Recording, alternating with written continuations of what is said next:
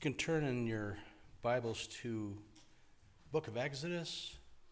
Going to be reading chapter 3 verses 1 through 6 in the Pew Bible.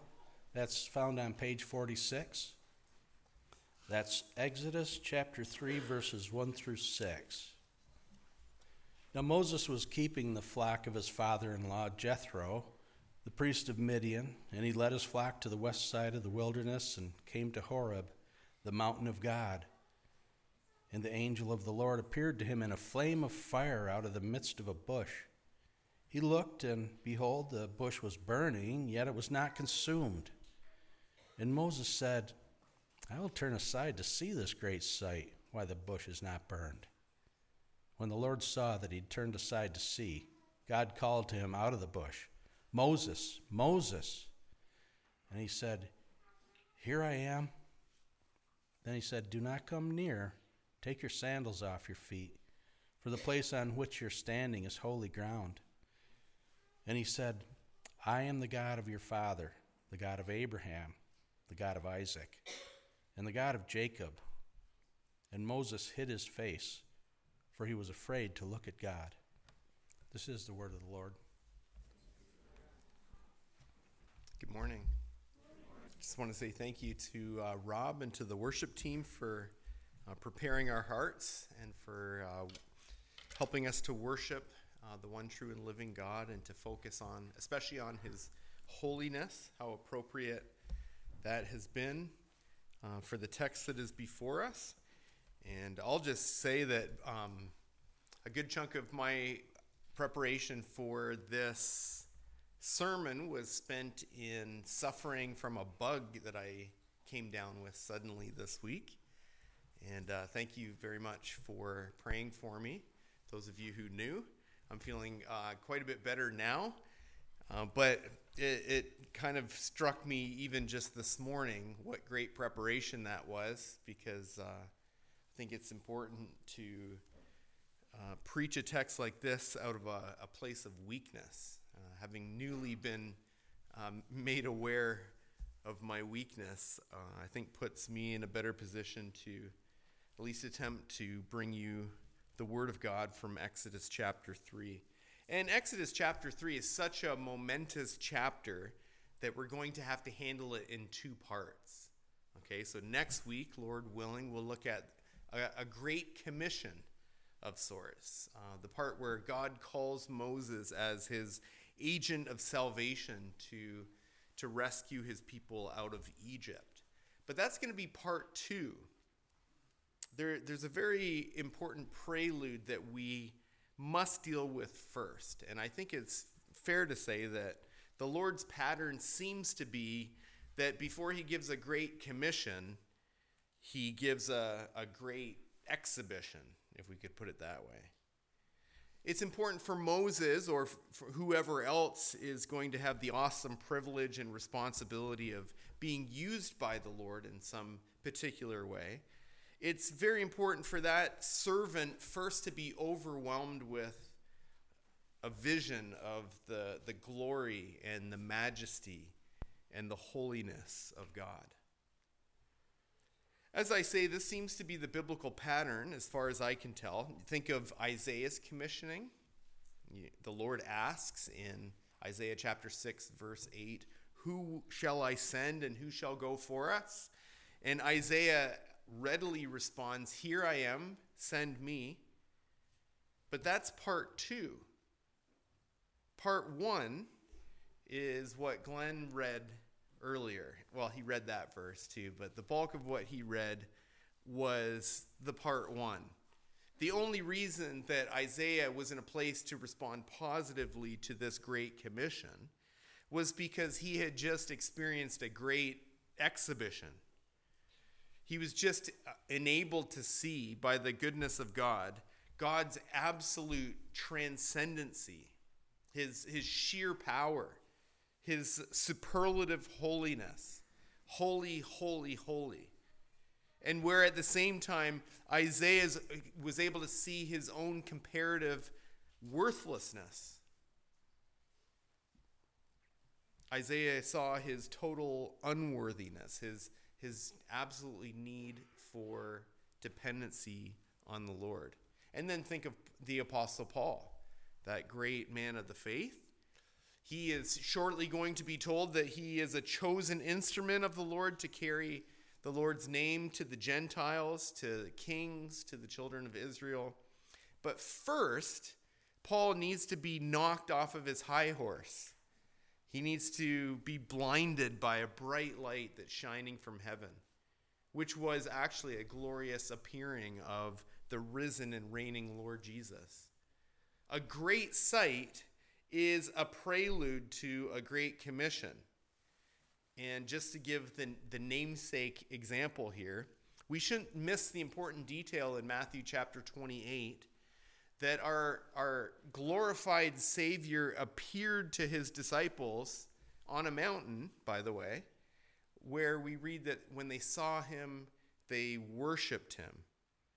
And only after uh, a glimpse at his glory, and only after an assurance of his, his absolute authority, did the Lord Jesus Christ give the Great Commission to his disciples to, to go and make disciples of all nations. So that seems to be the pattern. Seems like a person's got to see before they can be sent. And so this morning we'll take a look at the great sight that, that Moses is treated to before his great commission, that, as I say, we'll plan to look at next week. So this is going to have us focusing today on the first six verses of chapter 3, which I'll, I'll just admit right off the bat is is not a great place to, to have to leave it off. Really, this whole chapter hangs together, uh, but hopefully um, that will serve us well as we as we consider this great sight. And we're going to do so under three headings. If you're taking notes, you might want to use these as kind of your main points. We'll see first the run up, second, the revelation and third, the response. The run up, the revelation, and the response. Let's look first at the run up, and this, this will have us focusing on, on verse 1. Inherent in, in this pattern of first sight and then sent is the notion of preparation. See, seeing something of the, the glory and the holiness of God is a prerequisite, if you will, for anyone who's going to serve Him or be able to live for Him. It's preparatory. And we're going to certainly see this in Moses' case, but, but there's much more preparation that's been taking place in his life, even in the run up to this great sight that he is allowed to see in chapter 3 recall the, the Moses that we came across in uh, the passage last week in chapter 2 of Exodus. Uh, we came across a man who was 40 years old, um, good looking, raised in all of the wisdom and power of the Egyptians. He was mighty in word and deed. Uh, he was a patriotic sort of a fellow, defender of the lowly. By our standards, he sounds like just about perfect. You know, if you're looking for a candidate, especially a candidate for ministry, that is, it doesn't get much better than that. Great pedigree, strong resume. We, we're thinking to ourselves, what are you waiting for?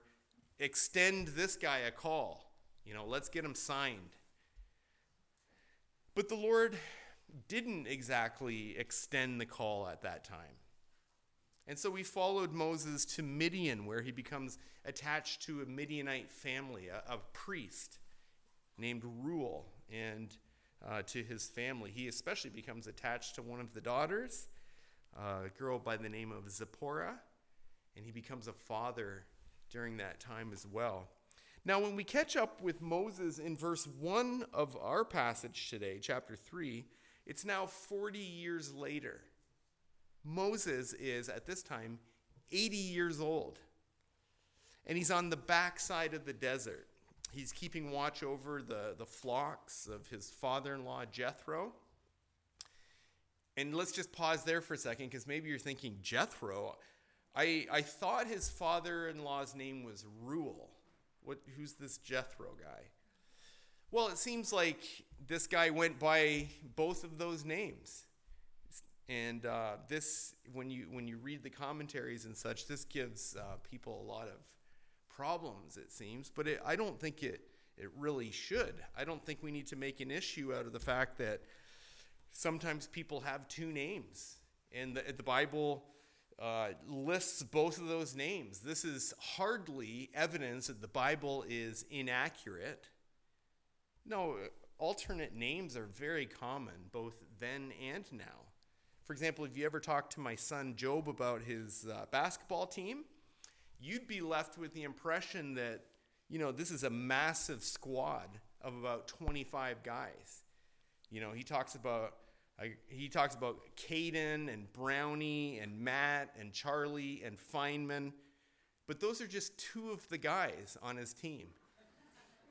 Okay, it's all very, very confusing to us parents, but it's perfectly fine. The kids have no trouble with it whatsoever.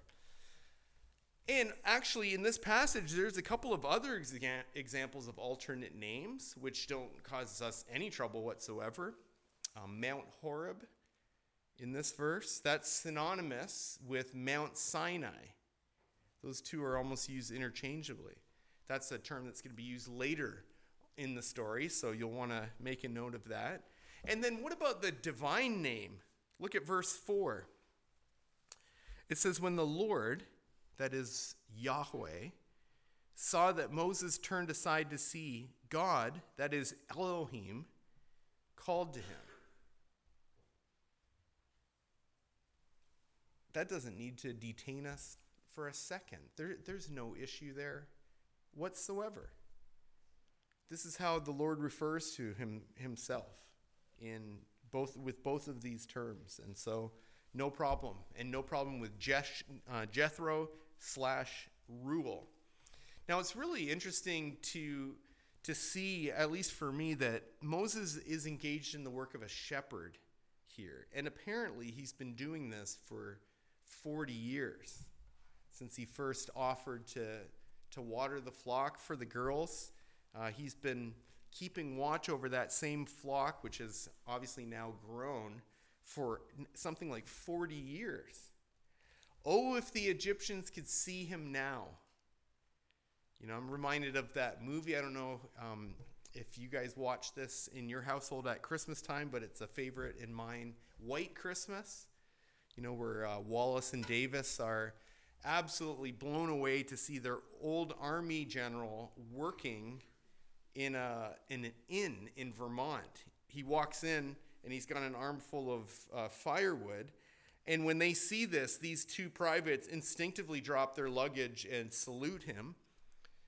And uh, Private Davis can hardly believe it. He says, General Waverly, a janitor?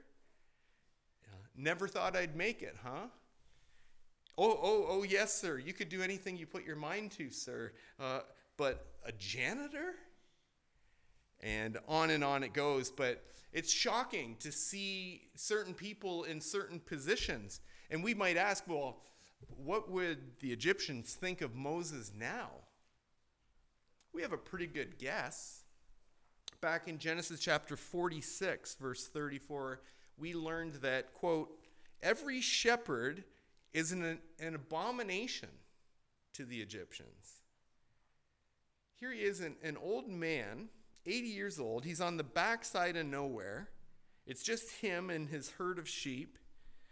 We're, we're tempted to look at this scene and think, what has become of Moses? We're, we're tempted to, to feel all pitiful here, think that his best years are behind him. But I want you to understand that the Lord is interested in the opposite question What is Moses becoming?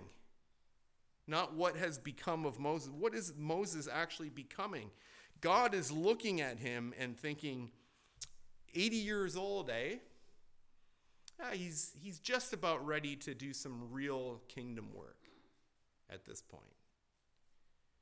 You understand that in God's economy and under his wise guidance, these are not wasted years in the least. What, what better preparation for the one who's going to be called to shepherd God's people and lead them through a wilderness, by the way, than to learn to be an actual shepherd, to learn to navigate the wilderness? And as we're going to see, Moses' rough edges have been ground off by, by all of these experiences. His, his self confidence, his reliance on his own resources, the things that, that were so obvious and flawed last week, you, we'll see that there's almost no sign of these things by chapter 4. And this is down to the wonderful work of God and his preparation, his slow preparation of his servant. D.L. Moody once made this great observation. He said, Moses spent 40 years thinking that he was somebody, 40 years learning that he was nobody, and 40 years discovering what God can do with a nobody. I like that a lot. And I think there's a real lesson in, in here for us, and that is that we ought not to judge the Lord and, and uh, his ways and, and his timing, and we're not to judge our circumstances by uh, what the hymn writer called feeble sense. God's thoughts are not our thoughts, and his ways are not our ways. And that is never more true than when it comes to our sanctification. I wonder if you'll agree with me. You know, we understand enough to know that we need to go through some valleys. We, we, we agree, in principle at least, that our growth in holiness requires some some hardship, some heat, if you will. But if we're running the show, if, if things ran according to the way that we would like and that we would figure, we figure that, you know, a microwave could probably do the trick. You know, just hit that, that preset button that's got it built right in, just plus one minute, and we're good to go. But the Lord almost always has other plans. It's, and it seems, it's obvious by this point, that he prefers to sanctify us in a big green egg rather than in a microwave. Yes, his, his ways are not our ways. And we need to always remember that they're higher than our ways, they're better, they're wiser. And, and we ought to really try hard to remember this the next time that we're foggy about his intentions or, or we're frustrated with his timing or, or perhaps we're, we're leery about our current location. Remember that his ways are not your ways, they're, they're much, much higher. And he is intending to sanctify you. Moses' current location is, according to this chapter, the west side of the wilderness. Wilderness is bad enough, and this is like the wilderness's backside. Okay, whatever, how this is to be interpreted in the text is basically whatever colorful expression you're you're used to using to describe that which is podunk. Okay, I don't know which one of the many that you use, but this is the way that they would refer to it um, the, the backside of beyond or whatever. This is where Moses is currently. He's in the middle of absolutely nowhere. Clearly, he's in a place that has the vegetation and the water to support his flock, but he is very, very far away from home at this point. He's in what people would sometimes describe as a God forsaken place. Except that's not accurate as it turns out. This is this it turns out that this is exactly where God is. And this is it turns out that this is precisely where Yahweh has designed to meet Moses. And in fact, even now, unbeknownst to Moses, God is, is drawing him to Mount Horeb, which is going to become known as the mountain of the Lord. This is uh, Seems like a nowhere time and a nowhere place, but something big is getting ready to happen. He's about to meet with the living God. So let's look at this meeting, and we'll do so under our second heading, which is the revelation. The revelation. Verses 2 to 5. I call it that because that's exactly what this encounter is it's a self revelation of the living God to his servant Moses. Now, so far in Exodus, something like 400 years or so of, of history has been described. And over all of that description, very little explicit reference has been made to the Lord. Of course, as we've seen, he's been active throughout. Um, he, we saw him, for example, as the cause behind the, the rapid and the strong growth of Israel's numbers. We saw him very clearly in the providential ordering of events, which led to Moses' birth and rescue and upbringing and all the rest. However, I wonder if you notice this that the Lord has, up to this point, not taken center stage to reveal his character, to reveal his plans for his people.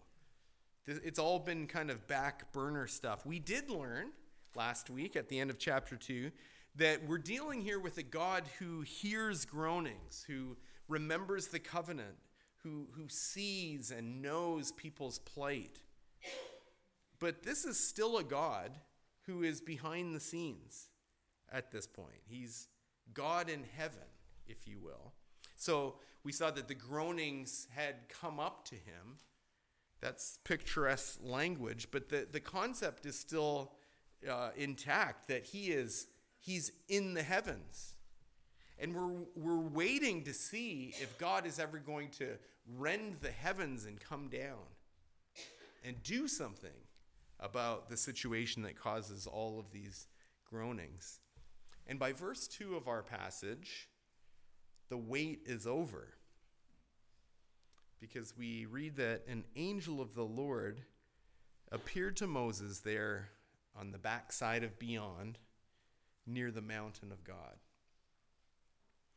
Now, having been through the book of Genesis, we're quite familiar, I think, with the concept of the angel of the Lord. There's been plenty of visits from this angel.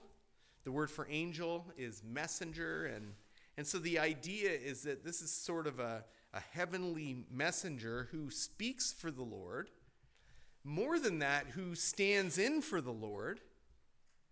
So there, there is a distinction between the angel of the Lord and the Lord himself, yet, whenever the one appears, you know, th- those distinctions are, are very quickly erased.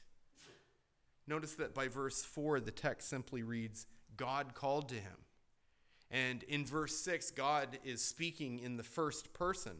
So, whoever the angel of the Lord is, it's clear that he is to be closely identified with God himself. So close, in fact, that it's, it's really hard to even distinguish them. And you can easily see, I think, why many commentators, even wonderful, good Christian scholars down through the, the years, believe this to be a pre incarnate revelation of the Son of God the second person of the Trinity. Now, personally, as, as appealing as that idea is to me, I, I would love for something like that to be true. That, that would be absolutely awesome. I, I just don't think that there's enough textual warrant to be able to be dogmatic on that point. The point is that this is a self revelation of Yahweh, and he's using secondary means even tertiary means, because the text says that this angel of the Lord appeared in or appeared as a flame of fire out of the midst of a bush. Now, fire is a very appropriate representation of the Lord. It's an image that's often used in, in Scripture. We saw this back in Genesis, didn't we? For example, when God enters into a covenant with Abraham, He's represented, God is, that is, represented. Abram, by the way, is passed out on the side. God represents himself by the images of a, of a flaming torch, smoking fire pot that walks between the dissected animals. This, this, is, this is the, these are the images that stand in for the Lord flaming torch. And then later in Exodus, the Lord is going to lead his people, you know this, by night as a pillar of fire. Furthermore, in Exodus chapter 24, at this same mountain that we're at this morning, we're going to re- read that the appearance of the glory of the Lord was like a devouring fire on top of that mountain in the sight of the people. That's what they saw when they looked up from the plain. They saw the glory of the Lord like a devouring fire. Both Deuteronomy and Hebrews declare that our God is a consuming fire. And the symbolism of fire communicates so many things about God.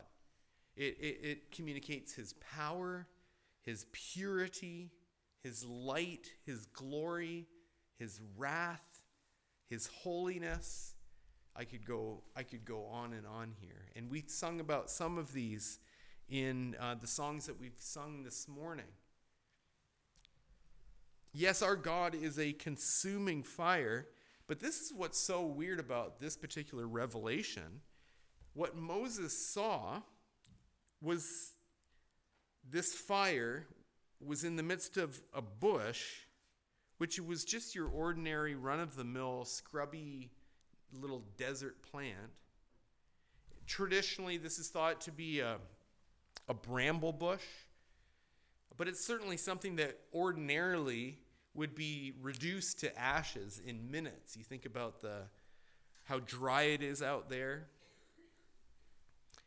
If, if any kind of desert plant ever came into contact with fire, it would be gone. It would be consumed in a minute. But this one seemed to be doing just fine.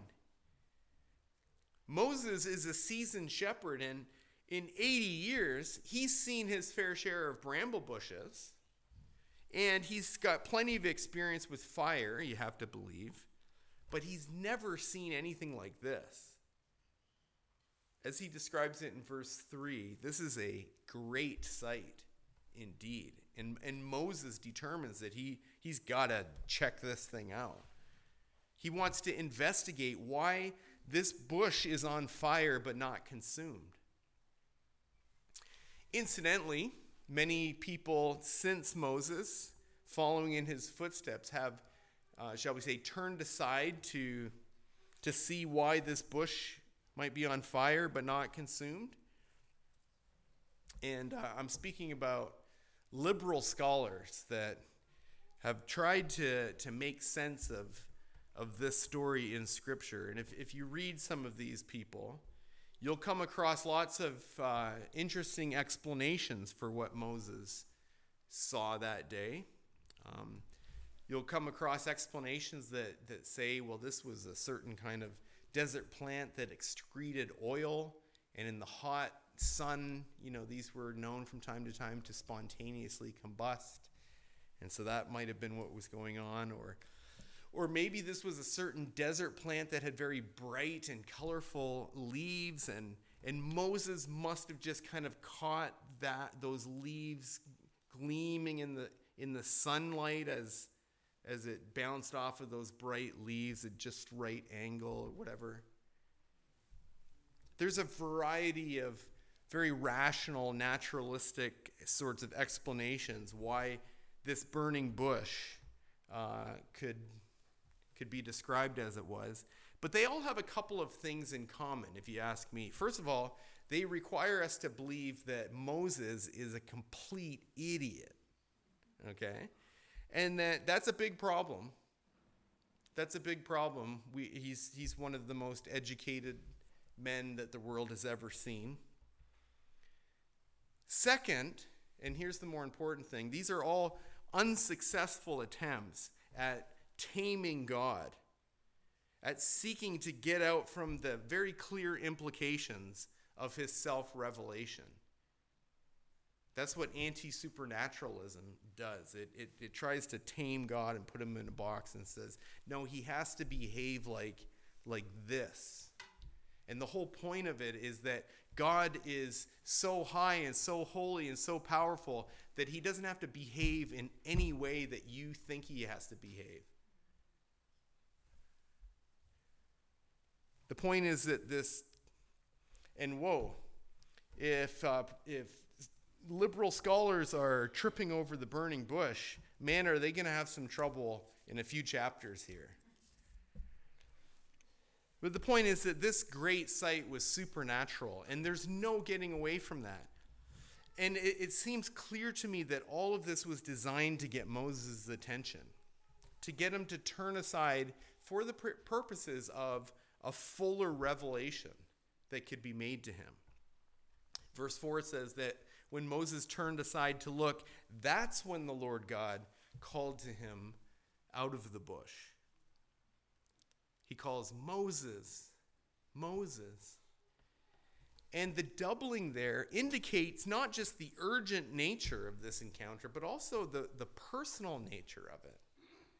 This, this must have been something for Moses to be called by name. This is a God who knows him intimately. This is a God who formed him in his mother's womb, who guarded him while he floated in the Nile. This is the God who has guided him every step of the way. And, and there's something, wouldn't you agree? There's something so inviting about such a call. I think fire is the, the perfect symbol for that idea as well. I know personally, uh, I, I can speak for myself, but I think I can speak for some of you when I say that there's, there's almost nothing that draws me in more than a campfire. You know, it's not just it's not that it's just warm and inviting and cozy. It's it's almost mesmerizing. I can stare at a fire for hours and not be bored at all. And yet, we know the danger of fire as well. You can't get too close.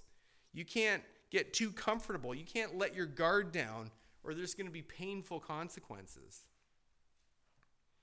In the same way, though Moses is, is drawn towards and called towards this burning bush, he needs to hear these instructions. There's two of them. The first is don't come near. It, it's true that the fire is not consuming the bush, but it would be a dreadful mistake to determine for yourself that it is, shall we say, a friendly fire. It would be a devastating mistake to make to, to figure that this fire is harmless.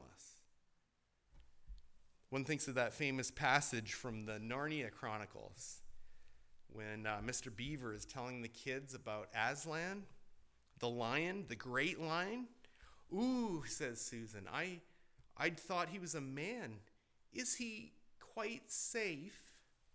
I shall feel rather nervous about meeting a lion.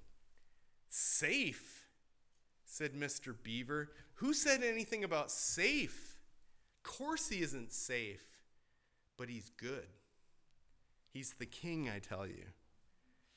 So it is with our God. Good, but you wouldn't exactly call him harmless. One, one does not simply waltz into the presence of a holy God especially with all of our sin and our guilt, with hands and feet that are dirty from our depravity. So, this is tied in with the second commandment, which is take off your sandals and your socks. Take, you gotta, you gotta be barefoot for this reason. And God gives the reason the place on which you are standing is holy ground. By the way, this is one of the earliest uses of the word holy in Scripture. We encountered it first in Genesis chapter 2, where God blessed the seventh day and called it holy. Here, the ground is called holy because it's carrying the presence of the holy God. And that word holy is, is so pregnant with meaning. But as Rob explained a, uh, a little bit earlier, it means, mo- at its most basic level, it means separate, it means other. The holiness of God refers foundationally to his separateness in time, in space, in character, in behavior, his absolute separation, separateness from his creatures. There's a you understand that there's a huge difference between a holy God and his fallen creatures. And the command that comes to Moses and comes to us is to is to honor that that difference and to indicate that separateness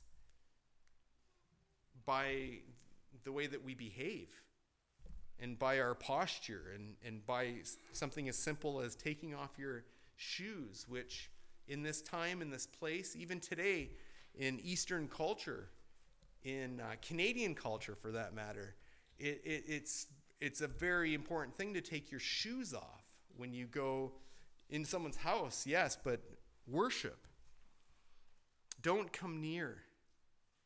Take off your shoes. That's what's necessary if you're going to be confronted with a, a holy God. And I don't think I need to belabor this point that these kinds of commands fall largely on deaf ears today. Not just among pagans, but among, among um, professing Christians. Yeah, it's, clear, it's obvious. That, that's an obvious one that unbelievers dishonor and, and treat as unholy the name of God. And they blaspheme and, and curse, all, use his name in vain all day long. That's, that's easy. But what about professing Christians? What about the people who claim to be children of God, whose lives and whose dispositions don't, don't carry at all the mark of a people who have been in the presence of a holy God? We're, we're told to come to church, you know, just, just as we are. And in, in most contexts, that means like you can you can just come however you're most comfortable in your pajama bottoms, if if that's your you know your deal. If if that's where you're most comfortable, that come. And I get I understand why appeals like that, that are made, but surely we're missing something massive about the holiness of God and about our right recognition and what that might require of us. For, forget coming as we are and forget staying as we are. What we desperately need is to be changed in the presence of this holy God. I'll move on in, in just a minute here. But, but I want to just kind of call out what you might be feeling right now. You know, we've been talking about singleness and dating and stuff like that in Sunday school, and these are heady topics, to be sure. These are complicated subjects, although sometimes we overcomplicate it. Like, for example, if you're here, here's let me make it simple. If you're a single guy and you're wanting, you know, to marry a godly girl, I happen to know where a whole bunch of them, a whole bevy of beauties are going to be on February 14th. If you show up to that address with some roses, I. Uh, no, these are these are complicated. You know, navigating the whole dating scene. I'm I'm so thankful that I'm I'm past that by the grace of God at this point. But you know, because you know, when you're interested in a girl or in a guy, um, whatever the case might be, you're naturally wondering if that person's interested in you. And there's nothing more frustrating than mixed messages, right? When mixed signals, you know, one day it seems like he's so into you and, and the conversation's great, it's almost flirty, just the right kind of flirty. But then the next day he ignores you. And that's what's so hard about you know that whole scene the, the push and, and the pull and there, if we're being honest, there's kind of that feel here. Mo- God draws Moses in and then tells him to come no further. God, God's holy, he's other, he's, he's separate, yet here he is. Our God is a consuming fire, and you better not take a step closer. Yet, here's this dry bramble bush, unconsumed in the fire of the Lord. What, what's going on here? Is, is the Lord just playing games with us? No, this is exactly who he is. And I think it's best if you just kind of revel in the paradox of all of this.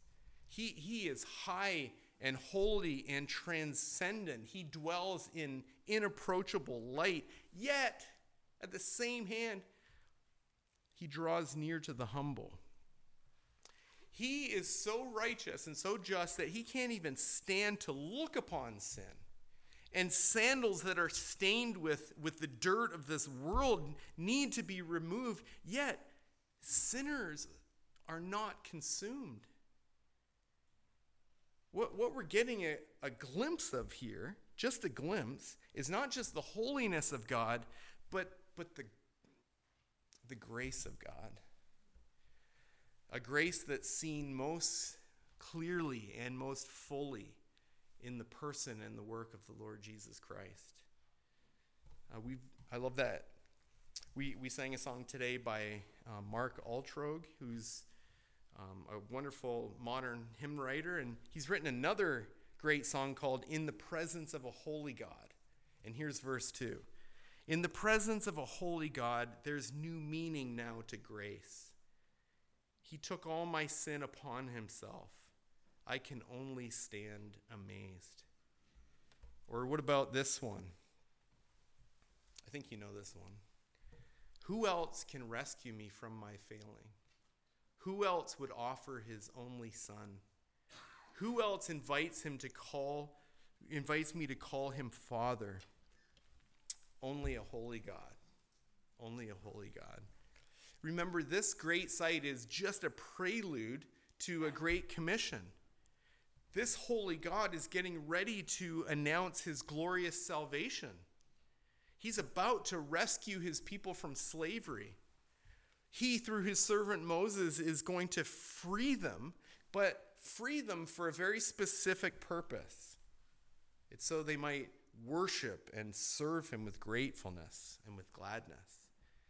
He's going to rescue them so that their lives are going to be a testimony to the, his holiness and to his glory and to his goodness. Now, uh, speaking of the right response, let's just turn to that as our third and final point. The response. I'll have you look at verse 6. This is where we see it, especially, though not exclusively, that when Moses experiences all of this, you know, we're wondering, okay, what, what is the, the response? And it's this that when he, when all that he sees combines with all that he hears. And especially, it seems, um, at the point that God reveals himself as the, as the God of Moses' ancestors, the God of Abraham and Isaac and Jacob. Moses' response to all of this is he hid his face. And he tells us the reason why. It was because he was afraid to look at God. And I want to suggest to you that fear is exactly the right response to such a great sight. When we rightly and, and fully perceive the holiness of God, it's inevitably going to produce fear in us. It's going to, it's going to result in us having a holy reverence we will certainly feel, if not cry, something similar to Isaiah when he says, Woe is me, I'm, I'm undone. It's similar to the response of the angels, even. And if we had the wings to do it, we would cover our eyes and our feet and our mouths. In chapter one of his Institutes, John Calvin explains, quote, Hence the dread and amazement with which, as Scripture uniformly relates, holy men were struck and overwhelmed whenever they beheld the presence of God. when we see those who previously stood firm and secure so quaking with terror that the fear of death takes hold of them, nay, that they are in a manner swallowed up and annihilated, the inference to be drawn is that men are never duly touched and impressed with a conviction of their insignificance until they have contrasted themselves with the majesty of God. Yeah, exactly. And it's exactly this kind of humble recognition that is a prerequisite for any who would be used by God. We need to be able to confess at least to, I think, three wonders the wonder of His majesty, His holiness, His glory, and the comparative wonder of my unworthiness, and then the wonder of redeeming love.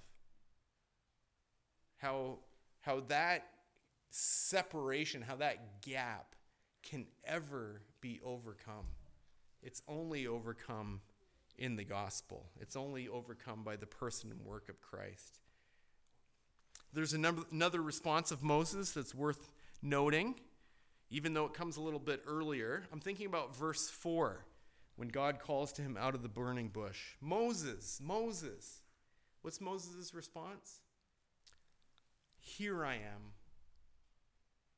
It's the response of readiness, obedience, just like on the on the tip of your toes ready to jump into action.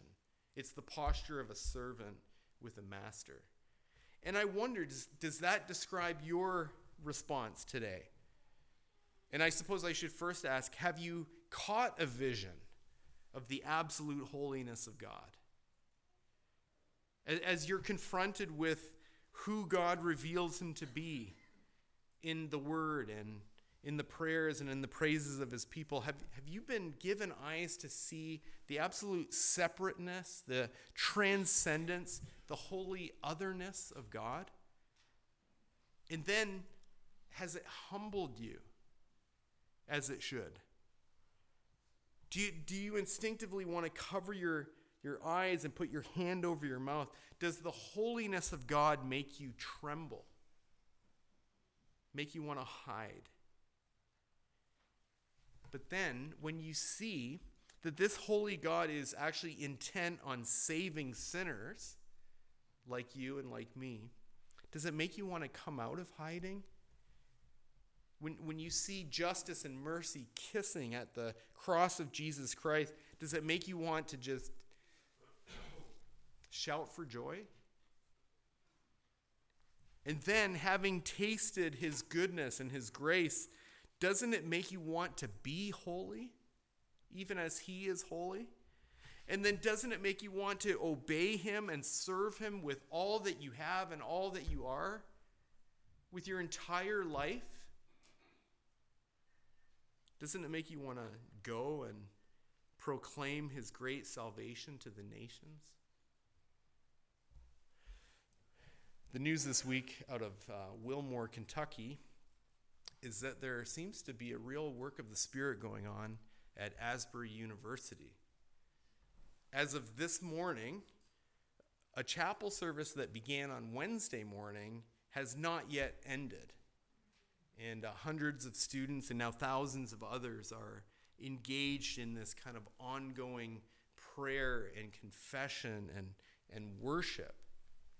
And we praise God for what seems like revival taking place in our in our time. And we pray that it continues. And, and we beg the Spirit to just move all over our desperate country. We, we pray that the Spirit would move in power right here in our own midst.